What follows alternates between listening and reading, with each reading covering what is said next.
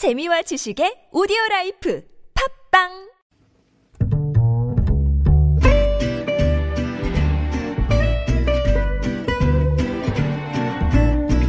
Good evening, everyone. Welcome to the evening show. 내장산 국립공원 이름을 바꿉시다. 단풍 비경의 대명사로 사랑받는 내장산 국립공원이 또다시 명칭 논란에 휩싸였습니다. 현재 내장산 국립공원은 전북 정읍, 순창, 그리고 전남 장성에 걸쳐 있는데요. 장성군이 이른바 지분을 요구하며 내장산, 백암산 국립공원으로 바꾸자고 합니다. 벌써 두 차례나 명칭 변경을 추진하려 했다가 무산된 적이 있다고 하는데 어, 우리 이브닝쇼 가족 여러분들은 어떻게 생각하시나요? 어쨌든 이번 주말 짙은 가을빛으로 물든 오색 단풍을 즐기러 내장산 많이 찾으실 것 같습니다. 김지윤의 이브닝쇼 시작합니다.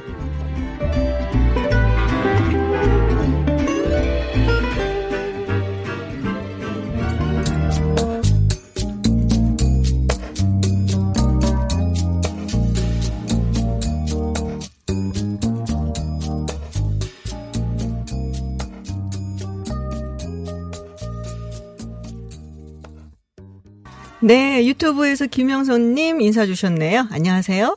김지윤의 이브닝쇼 로렌 우드의 Fallen으로 시작해봤습니다. 어, 1999년으로 기억하는데 영화 프리티 우먼, 귀여운 여, 여인에 나왔던 곡이죠. 제가 기억이 맞으면 이 줄리아 로버츠가 빨간색 이브닝 드레스를 입고 샌프란시스코에 오페라를 보러 갈 때 흘러 나왔던 곡으로 제가 기억을 하고 있는데요. 네, 뭐 기억하시는 분들 대충 제 나이 또래라고 제가 생각을 하겠습니다.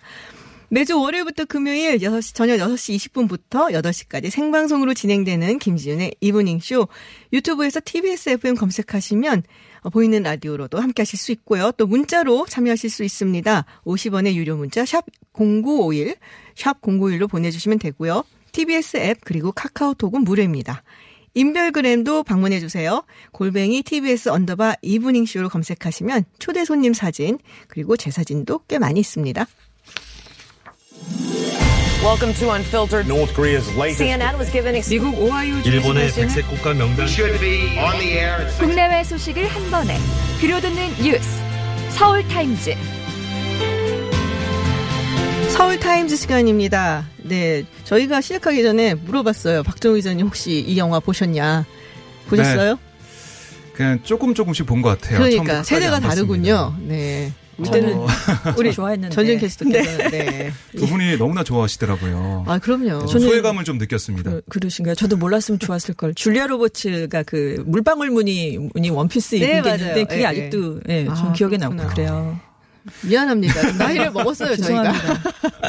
기억을 하고 네, 있어서. 추억, 추억 여행을 조금 해봤는데 어쨌든 지금 어, 이 시간 함께 해 주실 두 분 박정호 오마이뉴스 기자 그리고 전준 외신캐스터 함께하고 있습니다. 박정호 기자님 오늘 네, 뉴스 가장 중요한 것부터 먼저 좀 전해주시죠. 네, 오늘 국회 법사위의 대검찰청 네. 국정감사에 대한 관심이 컸습니다. 네네. 왜냐? 윤석열 검찰총장이 나왔기 때문인데요. 그렇죠.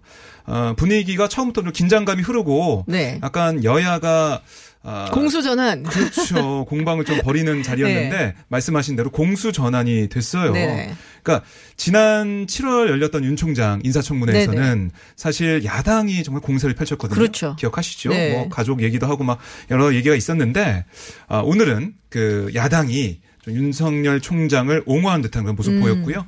반대로 뭐 민주당 쪽에서는 아, 윤석열 총장을 향해서 좀 검찰 수사 아, 음. 네. 잘 해라 뭐 이런 얘기도 하면서 약간 공수 전환이 되는 그런 모습이었는데요. 네. 제가 좀 구체적으로 발언을 몇 개 전해드리겠습니다. 장재원 한국당 의원이 이렇게 얘기했어요. 그동안 윤 총장에 대해서 제가 적대감을 가져왔다. 쓴소리도 많이 하고 전투력도 타오르고 했다. 하지만 음. 오늘은 서초동에 오면서 윤 총장이 얼마나 힘들까 짠한 생각이 들었다라고 말했습니다. 어, 뭐 평소 그 아. 놀랍군요. 국감장에서 듣기 힘든 그런 표현인데요. 사실. 예, 예. 같은 당 이은재 의원도 정적을 향해 칼을 휘두를 때는 영웅으로 추대하다가 조국 전 장관 수사를 하니까 만고의 역적으로 몰고 있다. 아, 조작된 여론과 군중을 이용해서 검찰권을 조롱하는 것을 어떻게 생각하느냐 뭐 음. 네. 이렇게 민주당을 겨냥하면서 검찰을 두둔하는 모습을 보였습니다. 음. 그러니까 당시 제가 청문회를 기억해 보면 나경원 한국당 원내대표 이렇게 얘기했었어요. 그러니까 윤 후보자는 그러니까 윤석열 네네. 그 당시 후보자는 인사청문회는 온종일 국민들이 우롱당한 거짓말 잔치였다. 윤 후보자는 종일 몰수를 일관하다 네. 음. 녹취 파일로 거짓 증언이 드러났다라고 지적하기도 했습니다. 민주당은 어떻게 얘기를 했나요? 그럼 민주당은- 완전히 바뀐 거 아니에요, 지금 상황이? 네. 그러니까 먼저 표창원 의원이 네. 지금 상황이 아이러니하다 이렇게 네. 좀 얘기했어요. 윤 총장이나 박영수 특검을 공격하는 분들 일부는 이제는 윤 총장을 보호하자는 급변을 보인다. 네. 여기 국감장도 마찬가지다. 그러니까 지난 인사청문회 때 윤 총장 가족 얘기를 거론하던 의원들이 윤 총장을 옹호한다. 음. 그렇게 얘기를 했고요. 같은 당 김종민 의원은 절반에 가까운 국민들이 검찰을 비판하고 검찰을 불신하면서 목소리를 높이고 있다. 아, 이런 검찰에 대한 비판적인 네네. 지적을 했고요. 네. 비판하는 국민 목소리도 검토해 정리하길 바란다. 이렇게 지적을 했습니다. 그렇군요. 뭐그 이- 질문을 예. 문서로만 이렇게 접하신 분들은 누가 질문을 그러니까 언제 누가 누가 한 거지 누가. 생각하실 것 같아요. 네. 이렇게 바뀌었어요. 바뀌었고 예. 이런 여야 의원들의 발언에 대해서 윤 총장은 저와 함께 일을 했던 수사팀 모두 대한민국의 공직자다. 아, 저희가 어떤 일을 할 때 비판하시는 여론은 겸허히 받아들, 받아들여서 일하는데 환영, 반영하고 또 응원해주는 분들에 대해서는 감사한 마음으로 생각하면서 일하겠다. 뭐 이렇게 양쪽의 비판과 응원 다 받아들이겠다 이렇게 얘기했습니다. 근데 검찰 개혁에 대해서 이제 과감하게 개혁하겠다라고 약속을 했고 네. 여러 가지 안을 또 내놓는 것 같은데 어 요게 또 막 올라왔더라고요 속보처럼 막 그 한겨레 신문과의 그 공방에 대해서 네. 고소를 취하라는 이야기를 민주당 측에서 얘기를 했더니 윤석열 총장이 사과하면 취하 뭐 재고해 보겠다 뭐 이렇게 대답했다면서요. 그렇습니다. 금태선 민주당 의원이 뭐 질문했어요. 그러니까 검찰총장 이 고소인인 사건 자체가 적절하냐 네. 질의했는데 윤 총장은 그 한겨레가 이 관련 의혹을 지난 11일자 일면에 보도했습니다. 네. 그러니까 한겨레 신문이 아, 사과하는 그 내용을 똑같이 일면에 음. 올리면은 어, 고소 취할 생각이 있다. 쉽지 않은 거죠, 사실은. 한겨레 신문이 할까요? 어, 예, 가능성이 좀 크진 않아 보이는데요. 네. 같은 비율로 올리라는 얘기인가요? 그렇습니다. 네. 같은 데다가 하라는 음. 건데요. 어, 어쨌든 뭐 대한신당 박지원 의원도 뭐 이런 아, 네네. 지적을 했는데 거기에 대해서도 사과는 받아야겠다. 계속 음. 강조를 했습니다. 그렇군요. 알겠습니다. 지금 박정섭 님께서 유튜브를 통해서 문자 보내주셨는데 박정호 기자님 오랜만에 뵙네요. 반갑습니다. 유튜브에서 보니 너무 잘생겼어요. 짱. 네. 앞으로 비비크림도 좀 바르고 나오고 그러세요. 네. 우리 네, 고맙습니다. 청취자분들을 위해 네. 갖고, 예. 화장을 좀 하고 나오겠습니다. 아, 너무 진하게 하지 마시고, 예. 네, 알릴레오 공방 이야기를 조금 해보겠어요. 오늘, 어, 국회 과방에 있었던 이제 국정감사, KBS 국정감사가 있었고, 양승동 사장이 참석을 했죠. 그렇습니다. 네. 그 이게 사실 그 KBS 기자들과 네네. 유시민 노무현재단 이사장이 뭐 갈등 빚고 있는 이런 게 좀 나오고 있잖아요. 네네. 그래서 김성태 한국당 의원이 유시민 이사장의 유튜브 방송 알릴레오 그 성희롱 사건 이른바 네네. 아, 그걸 언급하면서 공영방송 보도가 고작 유튜브에 의해 매도됐다. 유시민 이사장에게 왜 반박을 제대로 못하냐. 좌파 농객에게 공영방송이 휘둘린다. 음. 아, 유시민 이상, 이사장과 내통하는 게 아니냐. 양승동 KBS 사장을 어, 근데 사실 비판했어요. 그게 예, 유시민 이사장이 한 말은 아니거든요. 예, 그렇습니다. 본인이 예. 한 말은 아닌데 뭐 그 상황에서 곧바로 제지하고서는 이렇게 막 정색을 하고 하지 않았다 그래갖고서 아마 비판을 네, 하는 것 같아요. 맞습니다. 거기에 대해서 유시민 이사장이 어제 사과를 했고요. 네네. 어, 관련된 기자도 사과를 했는데요. 어쨌든 이 부분이 지적이 됐고요. 또 근조 KBS라는 종이를 노트북에 붙인 아, 같은 당 박- 박대출 의원은 네. KBS 위에 유시민 씨가 있는 것 같다 이런 착각이 들 정도였다고 꼬집었습니다. 어. 여기에 대해 양승동 KBS 사장은 알릴레오 방송 직후 보도본부장에게 법적 대응을 제시해서 네. 음. 어, 법무실에서 검토 시작했다. 아, 성희롱 발언한 기자를 대상으로 고소장을 접수할 예정이다라고 답을 했습니다. 그렇군요. 다만 유시민 이사장도 고발할 거냐 이런 야당 의원들의 물음에는 답변을 피했습니다. 음. 반면에 민주당은 뭐 그걸 네. 지적했어요. 그러니까 KBS가 조국 전 장관 부인 정경심 교수의 자산 관리인 네네, 김경록 씨 김경록 인터뷰, 씨, 예. 네, 그걸 어뭐 취사 선택해가지고 선택해서 뭐 유리한 대로 보도했다 뭐 이런 식의 논란이 있었는데요. 여기에 대해 이상민 민주당 의원은 기자들이 검찰과 내통했을 거라고 생각하진 않지만 취재원을 보호해야 하는데 부주의했다. 음. 조사의 구성권도 뭐 KBS가 내부 직원을 보호하지 않는다는 비판이 있지만 공영방송이라면 취재원 보호가 제대로 안 되는 데 대한 신상 필버도 있어야 한다. 이렇게 KBS 경영진의 결정을 옹호했습니다. 그렇군요. 알겠습니다. 사랑의 교회 아, 다 아세요? 어디 있는지? 네, 서초동에. 네. 서초동에 예. 가다 보면 지나가다가 네, 지나가다 안 볼래 안 볼 수가? 없는 규모. 안 그렇죠. 맞아요.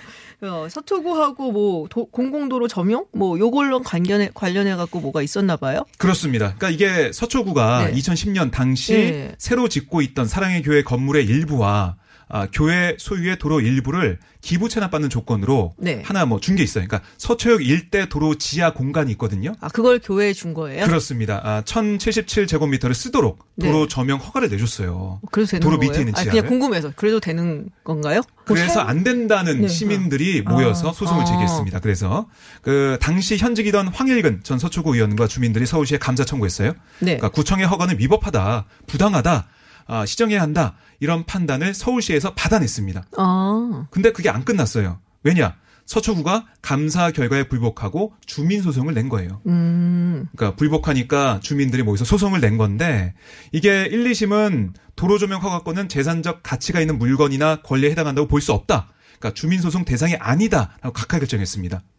어. 그러니까 이게 소송하지 말라고 네네. 결정한 거예요. 주민들이 네, 진 네. 거잖아요. 네. 근데 대법원에서 어 이거는 어 재산 관리 처분에 관한 사항에 해당한다. 주민 소송 대상이 된다. 오. 그래서 그러면 그렇게 판결을 받아야 된다는 얘기인 그렇습니다. 거죠? 그래서 네. 원심 판단을 깨고 사건을 서울행정법원으로 돌려보냈습니다. 음. 그래서 다시 또 법원의 판단이 있었던 거예요. 음. 그러니까 사안을 재심리한 서울행정법원은 2017년 1월에 도로 지하 부분에 설치된 예배당 등은 서초구에 필요한 시설물이 아니다. 그러니까 사랑의 교회에 독점적 사적 이유에 제공되는 것이다라고 아. 이걸 그 시설물을 철거해야 된다 이렇게 판단했습니다. 철거요. 예, 굉장히 그렇습니다. 많이 좀 뭐가 있지 않나요? 그러니까요. 네. 그래서 공공도로 조명허가 처분 취소 내렸으니까 이게 1심 판단이었는데 이게 2심과 대법원 오늘 대법원 판결까지 이어진 겁니다. 그렇군요. 그러니까 조금 복잡하니까 장. 정리를 해갖고 건너뛰어서 얘기를 하자면 네. 기부 채널 받아갖고 쓰라고 했는데 그거 쓰면 안 된다라고 소송을 냈는데 그렇습니다. 소송에서 이거를 법, 법정에서 가릴 판결이 아니다라고 아니라고 했는데 가릴 판결이다라고 했기 때문에 법원에 가고 해서 지금 돌려줘라 네. 서초구에 그렇습니다. 이렇게 된 거죠. 난 거예요. 아까 우리 전주현 외신캐스터께서 말씀하신 대로 거기 뭐가 좀 많아요. 그 지하에. 그 마- 그동안 많이 생겼겠죠. 예, 지하 1층부터 지하 5층까지 교회 예배당, 뭐 영상 예배실 아. 이런 게 있고요. 지하 6층부터 8층까지는 주차장 이런 게 있습니다. 어이구. 그러니까 이거를 막 따져봐야겠죠. 서초역의 밑에 있는 네. 그 지하 공간이 어느 부분인지 따져봐야 돼서 철거해야 될 텐데 서초구도 뭐 대법원 판결 존중하겠다 얘기했고요. 음. 사랑의 교회도 뭐 대법원 판결 존중하겠다 얘기를 했지만 뭐 신도들은 좀 역성을 내겠네요. 아마 개별적으로는 그런 생각을 가지고 있을 걸로 예상이 좀 돼요. 네네. 여러 가지 생각이 있겠지만 그러니까 원상 회복 명령 이런 게 좀 있어야 됩니다. 서초구에서. 아. 근데 언제 하게 될지는 뭐 대법원 판결을 받아보고 검토해 보겠다 이렇게 얘기를 했고요. 근데 사랑교회가 오늘 공지 글을 올렸는데 음. 네. 문제가 된 지하 공간은 어떻게 하겠다 이런 얘기는 없었습니다 아직. 아직은 아마 서초구에서 명령을 내리면 그렇죠. 거기에 따라서 판단할 것으로 보입니다. 그렇군요. 네. 알겠습니다. 세상의 모든 리뷰 김지윤의 이브닝 쇼. 네, 김지윤의 이브닝 쇼 다시 돌아왔습니다. 네, 전주현 캐스터. 어, 이낙연 총리 그리고 아베 일본 총리 이제 회담을 한다고 나왔어요. 얘기가? 그렇습니다. 일왕의 즉위식 행사 참석차 이낙연 총리가 일본을 방문하잖아요. 그래서 지금 24일에 회담할 뜻을 아베 총리가 굳혔다라고 지금 일본 언론들이 얘기를 네. 하고 있어요. 그래서 이낙연 총리가 나루히토 일왕의 즉위를 일본 안팎에 알리는 22일 행사에 한국 대표로 참가를 하고요. 23일에는 각국 대표가 참석하는 만찬에 또 참석을 하고 그래서 그 다음 날 아마 회담을 할 것 같은데요. 네. 지금 한일 관계가 한창 한참 안 좋잖아요. 그래서 네. 이 총리와 아베 총리 회담이 결국 갈등을 풀 수 있는 계기를 마련할 것이냐 다 여기에 지금 관심을 모으고 있습니다. 근데 이 좀 아베 총리가 약간 유화된 태도를 보이는 것 같기도 해요. 네, 어제도 예. 그랬잖아요. 대화는 필요하다 이런 얘기를 네네. 해서 어 약간 자세가 달라지려나라는 기대를 품게 했는데 뭐 하여튼 회담을 네. 앞두고 있으니까 뭐 그런 태도를 보이는 것 같기도 하고 근데 또 이 야스쿠니 얘기가 또 터졌어요. 이, 이 와중에 와중에. 네. 근데 뭐 늘 보냈죠. 그렇습니다. 매년 우리나라의 광복절인 2차 세계대전 패전일 또. 봄, 가을 제사 때마다 곡물이나 곡물 대금을 보내고 있는데요. 오늘도 이제 가을 제사를 맞아서 야스쿠니 신사에 총리 대신 이름으로 곡물을 보냈습니다. 아, 그. 직접 참배는 하지 않았어요. 대신 태풍 피해 지역을 방문했거든요. 네네. 대신에 아베 총리의 측근인 에토 세이치 북방 영토 담당상이 신사를 직접 참배했는데 그동안 보면 아베네가 강요들이 야스쿠니 참배를 2017년 4월 이후에 안 하고 있었거든요. 네네. 근데 아베 내각의 강요가 신사를 참배한 게 한 2년 반 만에 지금 시작이 됐습니다. 근데 지난달에 극우 성향의 측근들을 대거 중용하면서 개각을 했잖아요. 음, 그래서. 만약 이번 가을 제사 때 강요들이 얼마나 갈까 지금 여기에도 관심을 모으고 음. 있고요. 일단 내일은 일부 국회의원들이 집단으로 야스쿠니 신사를 참배할 예정입니다. 그렇군요. 아베 총리가 2013년 12월인가 12월 네. 20 며칠쯤에 한번 갔었죠. 네, 갔었어요. 네, 그래서 굉장히. 욕먹었었거든요. 그렇습니다. 그때. 그래서 그 이후에는 직접 참배는 안 하고 곡물만 네. 보내고 있거든요. 그래서 지금 아베 내각의 2인자 중에 한 사람이 스가 요시히데 관방장관인데 또 고이즈미 신지로 환경상 이 두 명은 갈 건가요? 물어봤더니 네. 적절하게 판단을 하겠습니다라고 이렇게 직접적인 답을 피했어요. 상황 봐서 네, 이번 가을 제사가 20일까지 열리니까 네. 이제 봐야 알 것 같고요. 음. 그리고 지금 고노 방위상은 안 가겠다. 이런 입장을 아, 밝혔습니다. 그렇군요. 네. 근데 일본 어 한국인 관광객이 급감해서 거의 뭐 반토막 이상 이상 줄었어요. 지난달 이제 통계인데요. 일본을 방문한 한국인 수가 작년 동기간과 비교해서 58%가 줄었습니다. 58%는 반 이상이 그렇습니다. 거의 60%가 줄은 거잖아요. 20만 1,200명이 방문을 했는데 8월에는 줄어든 정도가 48%였는데 네. 한달 사이에 10% 정도 포인트 정도가 더 늘어난 거고요. 음. 이게 얼마나 줄은 거냐면 2011년 동일본 대지진 때 많이들 방문을 좀 안 하셨잖아요. 네네. 그때랑 같은 수준으로 많이 줄 어든 겁니다. 어. 근데 전체 관광객에서 한국인 비중이 큰 곳들이 있잖아요. 후쿠오카, 베푸 같은 지역은 한국 관광객이 줄어서 상대적으로 피해가 더 큰데 부산하고 일본을 오가는 선박 이용자를 살펴봤더니 지난달에 한 2만 명으로 1년 전에 비해서 무려 80%가 줄었습니다. 그러니까 근데 그런 얘기가 있었거든요. 8월까지는 사실은 미리 예약을 해둔 사람들이 많기 때문에 아마도 준다고 해도 그렇게 크게 줄지는 않을 것이다. 네. 그렇지만은 정말로 이제 9월, 10월 들어가면서부터는 아예 예약을 안 하기 때문에 그렇습니다. 그때는 확실히 효과가 많을 것이다라는 얘기가 있긴 했었어요. 했었죠. 그러니까 아베 총리가 잘못 판단한 것 같아요. 네. 우리 국민들이 어떤 국민인지 네. 잘 몰랐던 것 같습니다. 네. 설마 안 올까? 약간 이렇게 생각을 다들 비슷하게 그렇게 생각들을 일본 측에서도 했죠. 많이 했었던 것 같아요. 네. 워낙 우리가 중국하고 1, 2위를 다퉈가면서 일본을 많이 방문했는데 이번에는 3위를 기록을 했습니다. 음. 근데 뭐 중국 관광객으로 대체할 수 있다고 큰 소리를 쳤던 것도 같은데. 했는데 이게 단기간에? 되는 건 아니잖아요. 그러니까 물론 중국 관광객이 이번에도 1위 80만 명 이상 네. 방문을 하면서 굉장히 좀 늘어나기도 했고 네. 뭐 대만 관광객도 많이 가고 그렇긴 했지만 지금 단기간에 이거를 한국 관광객이 줄어든 거. 왜냐하면 특히 스시마 같은 데는 90% 이상 줄었거든요. 우리 오. 관광객이. 근데 워낙 우리 관광객이 너무 많이 가던데 갑자기 중국 관광객이 여기를 오는 건 아니거든요. 자기들이 또 좋아하는 지역이 또 있으니까 음. 그곳들을 가는 거지. 그래서 지금 한국 관광객으로 많은 관광 수입을 올렸던 그 지역, 일본 지역들은 많은 타격을 받고 있습니다. 음, 그러니까 이런 경제적으로 안 좋은 점들이 계속 부각이 되고 있기 때문에 네. 아베 총리의 아, 메시지가 약간 유화적으로 바뀐 것도 네. 뭐 이렇게 음, 아, 경제가 경제적 어려운 점이 때문에. 아마 영향을 미쳤을 거라고 생각을 합니다. 그 여행업계에서는 네. 또 그러더라고요. 약간 중국 관광객들은 이제 막 관광을 하기 시작한 데라서 좀 유명한 곳 중심으로 다니는데 네네. 네. 한국 관광객은 사실 여태까지 일본 많이 갔거든요. 많이 좀 들어가셨죠. 안 가는 네. 중소도시라든지 뭐 일본의 어떤 전통적인 그런 게 모여 있는 곳으로 좀 찾아가는 경향이 있어서 그런 곳이 그렇게 타격을 많이 받았다고 그러더라고요. 그렇습니다. 지금 그래서 다른 지역 여행객을 확보하려는 노력을 당연히 일본도 하고 있거든요. 그래서 뭐 영향력이 큰 뭐 SNS 스타를 초청하기도 하고 뭐 음. 할인 숙박 쿠폰도 주고. 근데 일단 단기간에 외국인이 갑자기 올 수는 없기 때문에 그렇죠. 국내 관광객을 늘리는 쪽으로 지금 열심히 노력을 하고 있는 것으로 알려졌습니다. 네. 또 일본 소식을 갖고 오셨어요. 일본 얘기가 오늘- 오늘. 일본만 간다고 네, 이거예요? 네. 그러게요. 일본만 한 지역만 간다. 네. 네. 도쿄올림픽 우려는 많이 나왔었잖아요. 네. 근데 지금 더위 때문에 마라톤하고 경보 경기를 도쿄가 아니라 삿포로에서 치르는 방안을 검토하고 있는 것으로 너무 멀지 알려졌습니다. 않아요, 삿포로는? 너무 멀죠. 근데 이제 더위를 피하려면 그만큼은 가야 된다는 얘기죠. IOC가 경기장 변경을 제안하는 건 굉장히 이례적이거든요. 왜, 네. 왜냐하면 올림픽이 사실 도시에서 치르는 그렇죠. 거잖아요. 국가별 행사가 아니죠. 아니고. 네, 맞아요. 근데 이제 지금 무더위가 얼마나 심하길래 이럴까 하는데 도쿄 올림픽이 내년 7월 24일부터 8월 9일까지 열립니다. 지금 여자 아, 마라톤 더. 결승이 8월 2일, 남자 마라톤 결승은 8월 9일에 열려요. 맞아요. 한참 일- 더울 때네요. 일본이 그리고 굉장히 습하잖아요. 예.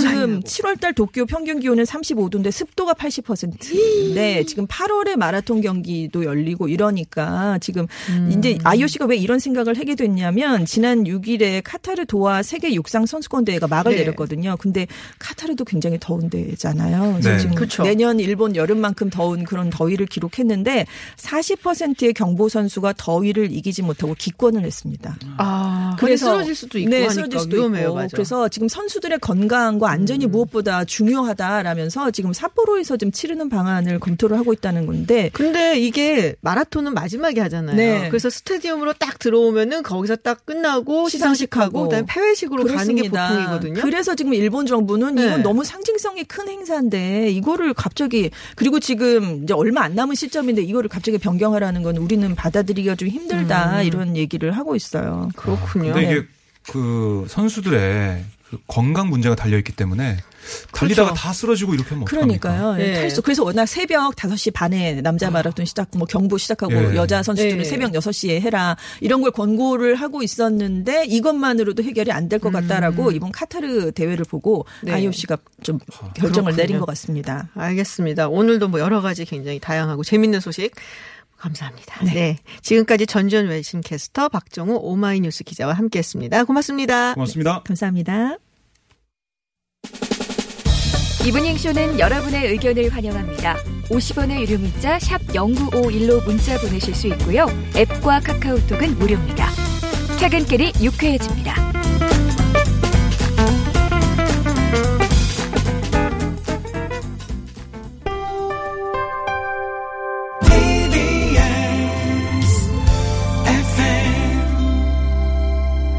교통정보입니다. 서울시내 퇴근 정체 절정에 달해 있습니다. 올림픽대로 김포 방면만 봐도 영동대교에서 가양대교까지 긴 정체 이어져 있는데요. 여기 통과하는 데만 1시간 5분 이상 걸리고 있습니다.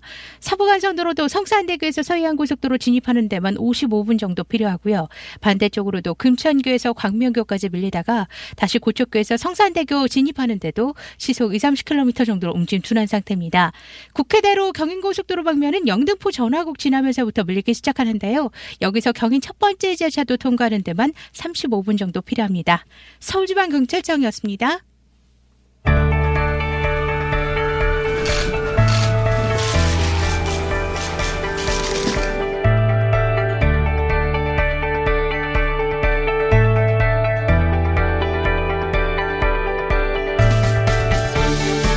네, 최근 가장 주목받은 이슈 그리고 인물을 인터뷰하는 스포트라이트 시간입니다. 무관중 무중계 무득점 3무 경기로 불린 평양 원정을 마치고 오늘 새벽 남, 남, 남북 축구 대표팀이 어, 귀국을 했습니다. 어, 귀국장의 인터뷰가 상당히 인상적이었는데요. 선수 감독 모두 북한 선수들이 거칠게 플레이를 했다. 아쉬움을 표했습니다. 어, 화질 문제 때문에 녹화 중계도 무산된 상황에서 직접 선수들에게 평양 원정 뒷얘기를 전해들은 스포티비 뉴스의 한준 기자 여기 나오셨습니다. 안녕하세요. 예, 안녕하세요. 말이 제가 더듬게 되네요. 남북 예. 그 대표팀이라고.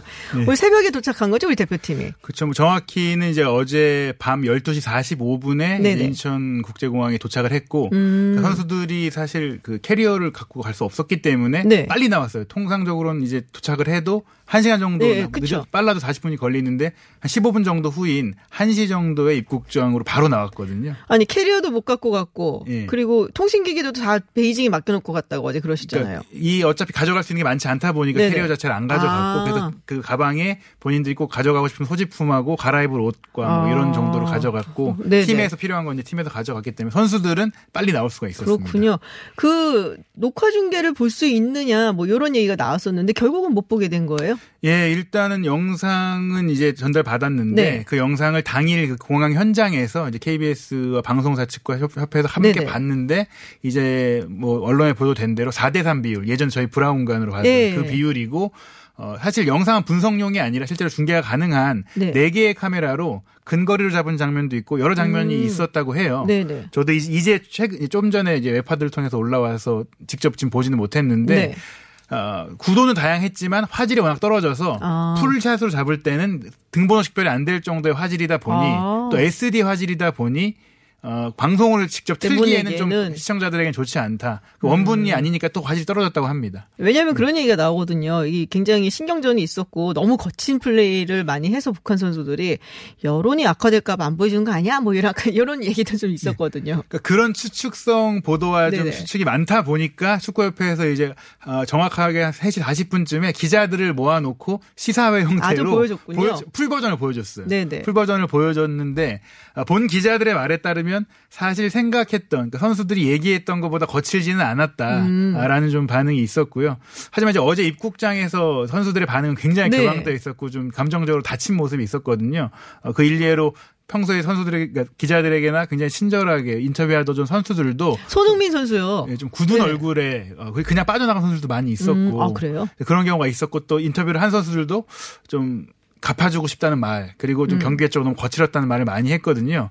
막상 경기가 거칠지 않았다는 것은 경기 외적인 분위기와 경기 음. 안에서의 분위기 그리고 호텔 혹은 이동 과정에서 좀 겪은 불쾌한 일들이 그렇죠. 겹쳐지면서 감정적으로 네. 굉장히 좀 안 좋았구나. 특히 그리고 가장 좀 인상 깊었던 얘기는 네. 뭐 특정 뭐 누가 말했는지 말씀드릴 수는 없지만 벤치에서 북한 벤치에서 언제든지 뛰어나올 자세를 하면서 약간 bench clearing을 하려는 자세를 보이면서 민감한 장면이 나오면 욕하고 뛰어들고 그래서 관중이 없는데도 네.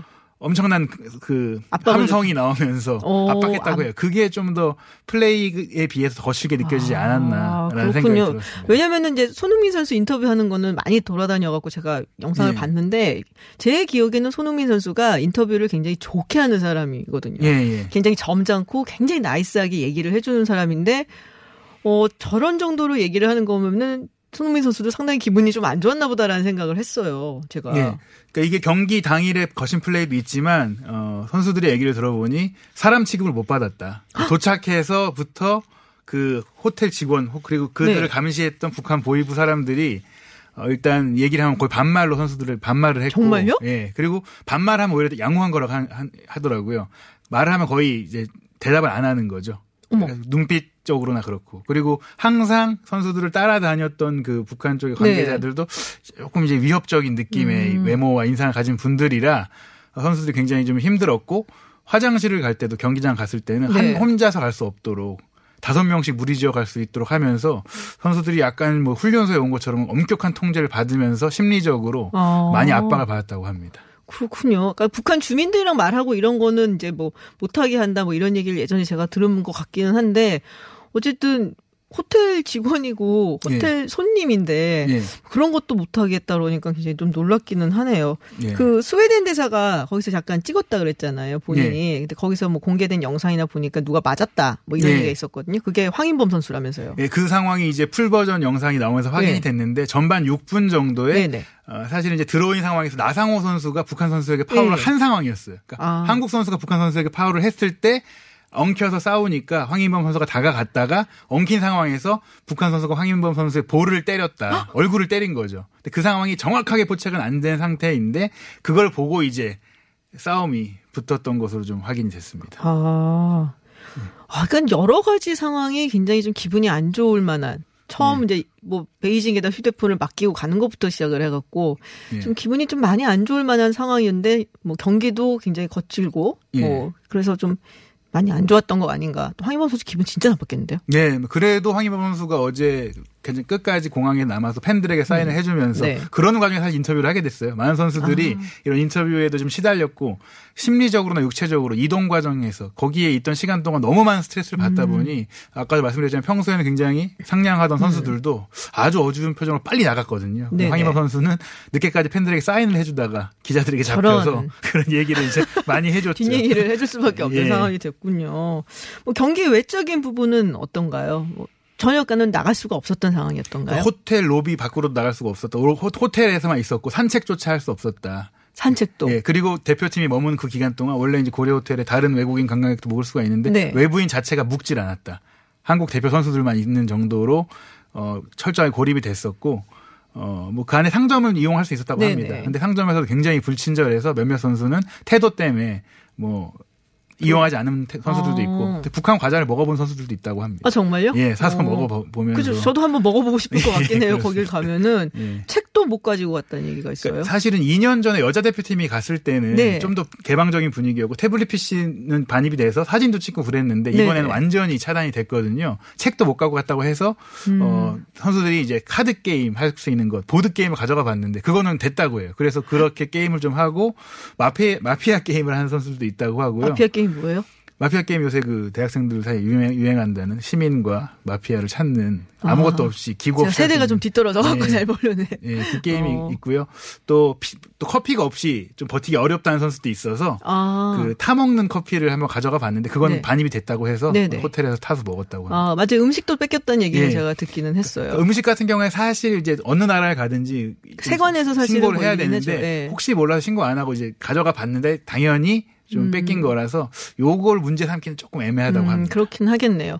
그러면 이제 선수들 얘기를 들어보셨을 텐데, 네. 아, 뭐 눈에 띄는 선수 뭐 없었나요? 사실은 얘기는? 북한 호날두라고 불리는 한광성 한광성, 선수가 예. 좀 많이 화제가 돼서 그 유벤투스에 스카우트 네네네. 될 정도였잖아요. 다들 물어봤는데 뭐 기억이 안 난다. 왜 기억이 안 나냐면 다들 이제 욕하고 거칠고 이런 것만 했기 때문에 특정 한 선수의 플레이를 기억하기 어렵다고 했고 어 뭐 사실은 그 한광 선수가 뛴, 뛴 표정에서 김문환 선수가 뛰었는데 네. 뭐 잘 막더라. 어. 별거 없더라. 약간 이런 정도의 반응이었습니다. 그렇군요. 또 다른 뒷얘기 들으신 거 없어요? 아, 뭐 하나 있다면 사실 이 경기를 카타르 심판이 봤거든요. 네. 이 심판이 논란이 됐는데 이 심판이 원래는 굉장히 아시아 지역에서 시- 그 심판을 잘 보는 분으로 유명하고 네. 아시아 챔피언스 리그의 big match 또 카타르 리그에서도 big match를 볼 정도로 굉장히 노련하고 뛰어난 심판인데 네. 이분이 이제 사실 초반부터 잘 판정을 해줬으면 경기가 거칠지 음. 않아질 수 있었는데 이분이 좀 위축이 됐다고 해요. 아무래도 왜요? 북한에서 좀 북한의 심기를 건드릴 만한 판정을 했다가